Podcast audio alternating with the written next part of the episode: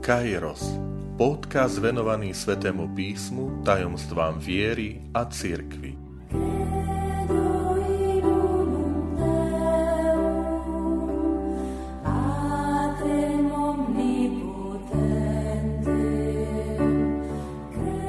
To 28. časť, druhý deň stvorenia.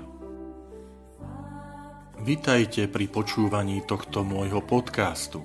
Volám sa František Trstenský, som katolícky kňaz, farár v Kežmarku a prednášam Sväté písmo na Teologickom inštitúte v Spišskom podhradí.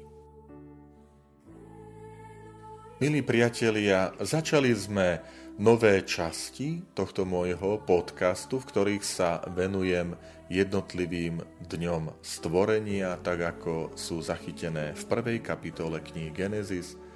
Dúfam, že som vás tou prvou časťou príliš neunavil, nevyčerpal, pretože bola dlhšia ako zvyčajne a možno aj náročnejšia, ale chcel som uviesť taký úvod, také vloženie, to prvé nastavenie pre správne porozumenie vôbec toho biblického rozprávania. Skutočne prvá kapitola knihy Genesis je jeden nádherný, veľkolepý hymnus o Stvoriteľovi, o jeho veľkosti a dobrote a stvorenie, ktoré volá alebo dosvedčuje túto Božiu veľkosť a dobrotu. Sme pozvaní, aby sme aj v našom živote a v našej spoločnosti odkrývali túto harmóniu, tento poriadok a nanovo si vždy uvedomili, akým je to požehnaním.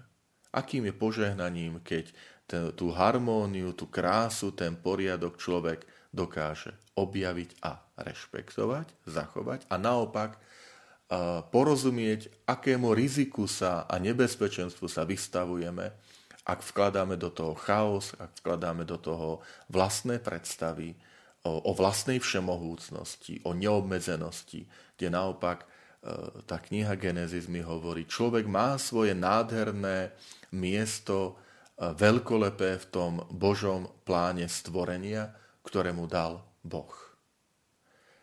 Poďme opäť k druhému úryvku druhého dňa stvorenia, tak ako nám ho ponúka Sväté písmo.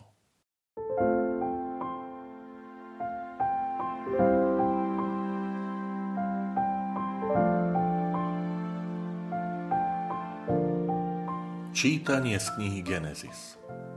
Potom Boh povedal: buď obloha uprostred vôd a staň sa delidlom medzi vodami a vodami. I urobil Boh oblohu a oddelil vody, ktoré boli pod oblohou, od vôd, ktoré boli nad oblohou. A stalo sa tak.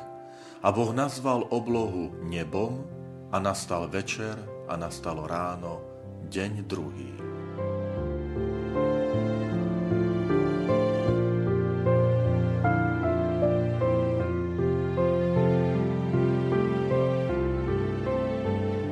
Milí priatelia, všimnime si, ako Božie slovo je stvoriteľské, má svoju moc. Boh povedal a stalo sa. Veta, ktorá sa opakuje 10-krát v prvej kapitole knihy Genesis. V Svätom písme si uvedomujeme, že Božie slovo má moc stvoriť, tvoriť, je tvorivé. Ľudské slová, dobré aj zlé, majú schopnosti ovplyvňovať skutočnosti, ktoré už jestvujú, ale Božie slovo má moc stvoriť z ničoho niečo a potom radikálne pretvoriť vec, urobiť nové stvorenie, by sme mohli povedať tou dnešnou rečou. Druhý deň stvorenia je hlavná myšlienka, že je vytvorená obloha. Boh vložil uprostred, doprostred, medzi vodami, nad oblohou a pod oblohou oblohu. Hebrejčine sa povie obloha rakija. Rakija je označením niečo, čo je tvrdé, vytepané, lebo hebrejské slovíčko raká znamená tepať, lisovať.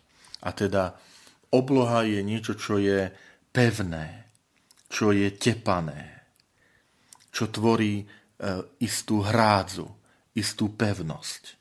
Čiže mohli by sme povedať, Boh vložil istú hrádzu medzi vody nad oblohou a vody pod oblohou. Má to svoj význam, ktorý si dnes postupne vysvetlíme. Totiž v hebrejčine sa voda povie májim. Májim. Je to množné číslo, alebo teda presnejšie duál. Čiže akési množstvo. A nebesia sa povedia šamájim. To znamená vody, ktoré sú tam, čiže hore. Keď Sväté písmo hovorí, Boh vložil túto oblohu, toto tepanu, túto hrádzu, túto hranicu medzi vodami nad oblohou a pod oblohou, tak má to svoj význam. Totiž v Svätej zemi, keď ste, tak tam si uvedomujete silu dažďa.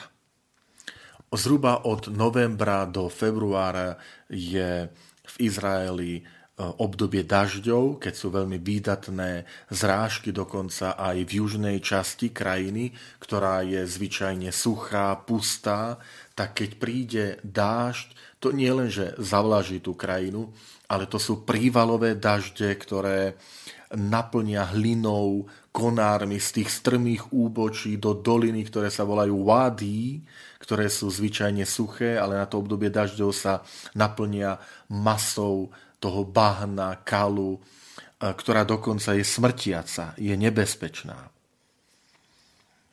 Nebo, teda vody nad tou oblohou, sú vody, ktoré dávajú život, lebo voda, dážď zúrodňuje suchú zem. Tak to čítame v žalmoch, tak to poznáme v biblických textoch.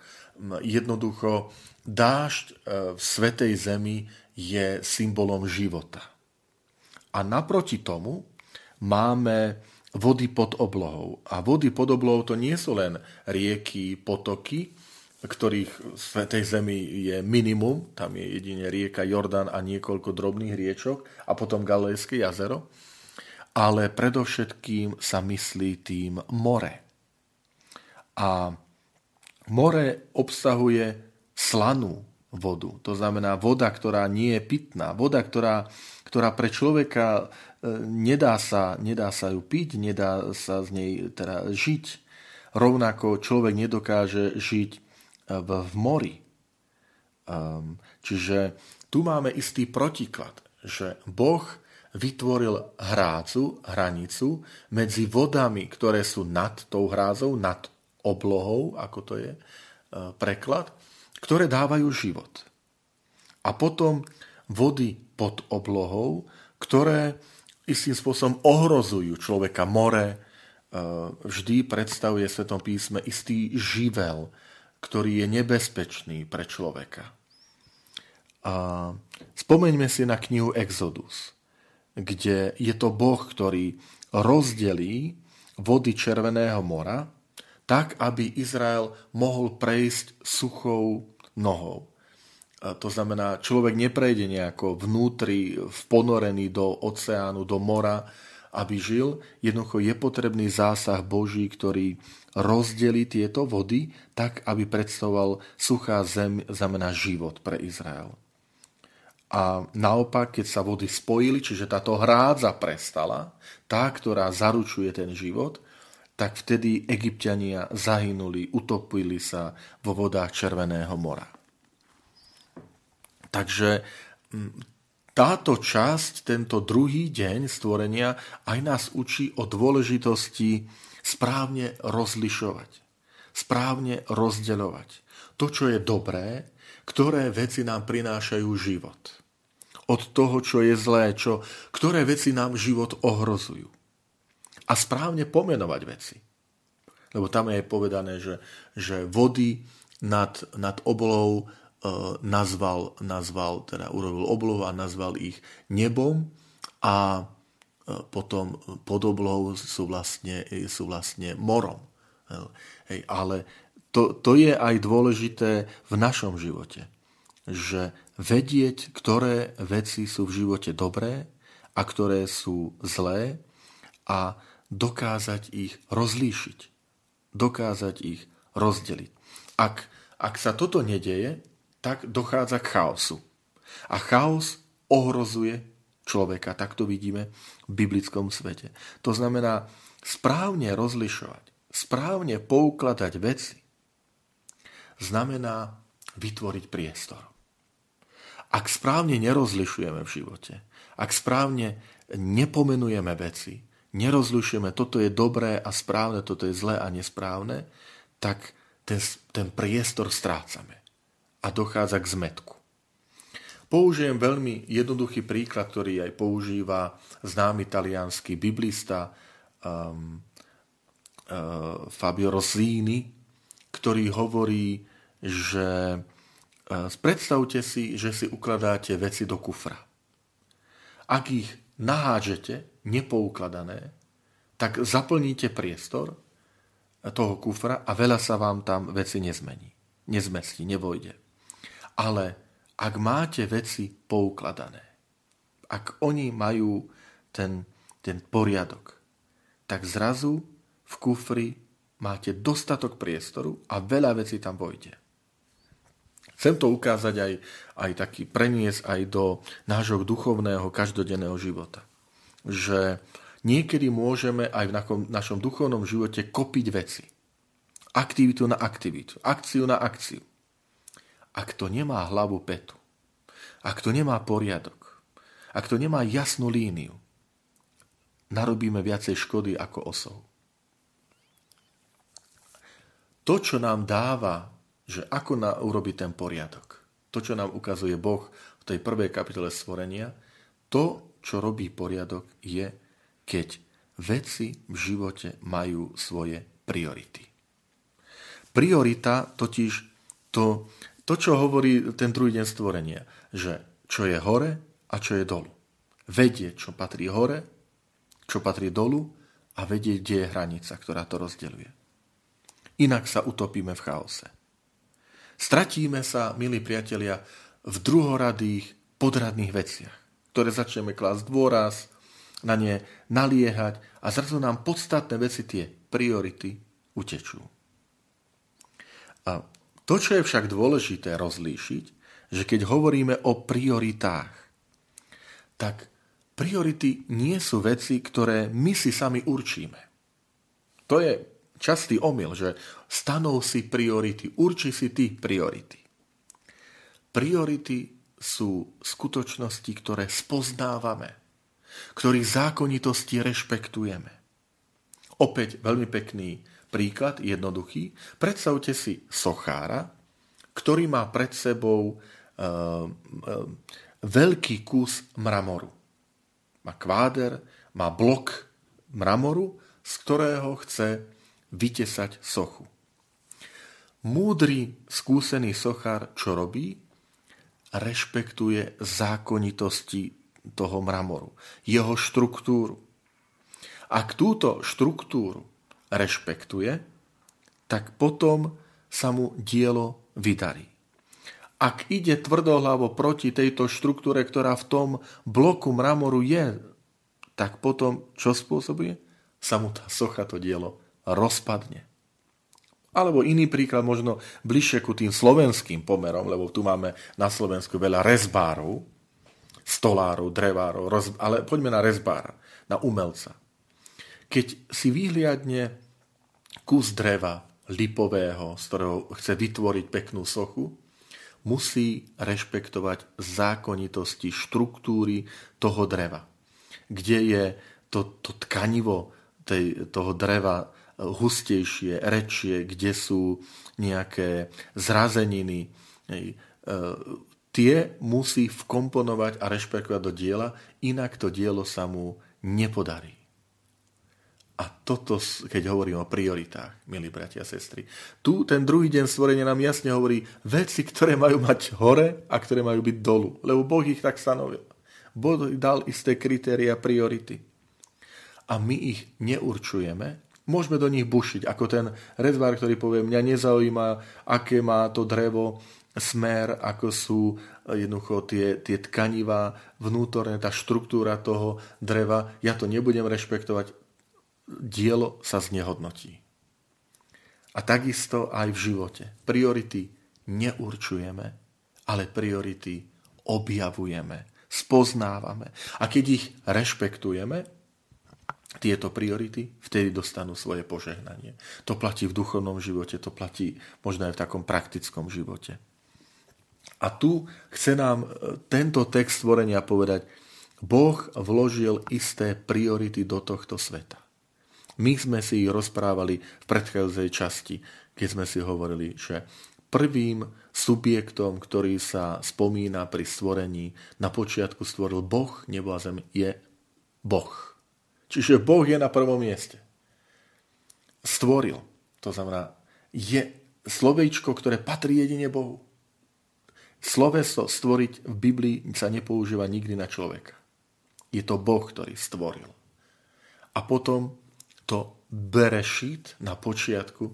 My si povedali, že to písmeno B je spája, je to druhé písmeno hebrejskej abecedy, alef bet je druhé písmeno, ktoré niektorí vysvetľujú, že Boh, ktorý spája duchovné a materiálne veci.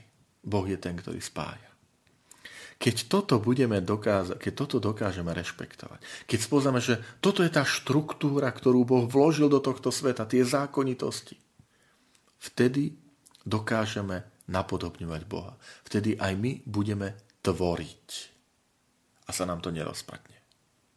Preto na záver aj tohto druhého dňa znova zaznieva a Boh videl, že je to dobré.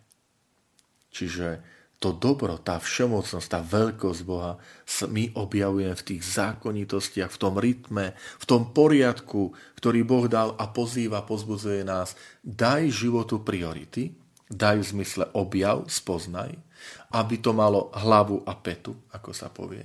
Neklaď veci druhoradé, štvrtoradé na prvé miesto, lebo doplatíš na to.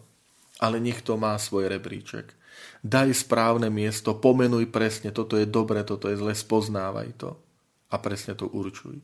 A uvidíš, že je to dobré. Že to pre tvoj život bude požehnanie. A znova je to zakončené tým krásnym zvolaním a bolo večer a bolo ráno deň druhý. To kňazské počítanie dňa, ktoré začína súmrakom predchádzajúceho dňa. Že už druhý deň teda začína vigíliou, lebo to sú kňazi, ktorí zhruba v tom 6. 5. storočí pred Kristom zostavovali vedení Duchom Svätým tieto texty. Milí priatelia, duchovný odkaz tohto druhého dňa je veľmi silný. Potrebujeme rakia. Rakia obloha. Obloha, ktorá je tepaná, pevná. To znamená jasná línia v našom živote, ktorou sa oddelí, toto je dobré, toto je zlé. Najhoršie, keď sa vytvára zmetok, chaos, keď sa miešajú veci, keď sa dobro so zlom zamieňa. A keď sa povie, to je jedno. To je na tebe, čo určíš. Nie. Boh dal do oblohy vložil, do diela stvorenia vložil oblohu. Mne sa páči to talianské slovičko firmamento, nazývajú oblohu, alebo firmamentum je v latinčine. Fermo v taliančine je pevný. Čiže Boh vložil istú pevnosť, ktorá oddeluje vody nad oblohou, ktoré dávajú život. A vody pod oblohou, ktoré môžu život ohroziť. Dáš, ktorý je požehnaním, ktorý zúrodňuje zem, ktorý dáva vláhu, ktorá potom prináša ovocie a naopak úrodu a naopak vody, ktoré ohrozujú človeka. Búrka na mori.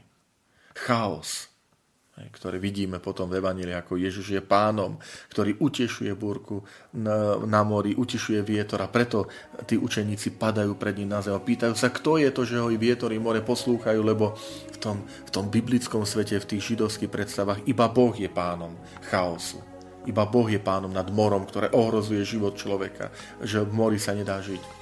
A to sa chce povedať samozrejme iba Boh, lebo Ježiš je Boží syn. Preto to prepájam aj s týmito novozákonnými textami, ktoré hovoria o tom, ako Ježiš kráča po vode, ako utišuje búrku mora. Veď to je silný odkaz pre nás. že Ježiš, ktorý vstupuje do nášho života, utešuje búrky nášho života. Ale vedieť to rozlíšiť, vedieť to pomenovať, poukladať veci tak, aby vznikal, vytváral priestor. A aké je dôležité, aby sme si my nezapratali život vecami nepodstatnými, ale aby mali svoj poriadok vo svetle Božieho slova. A to vám i sebe zo srdca želám.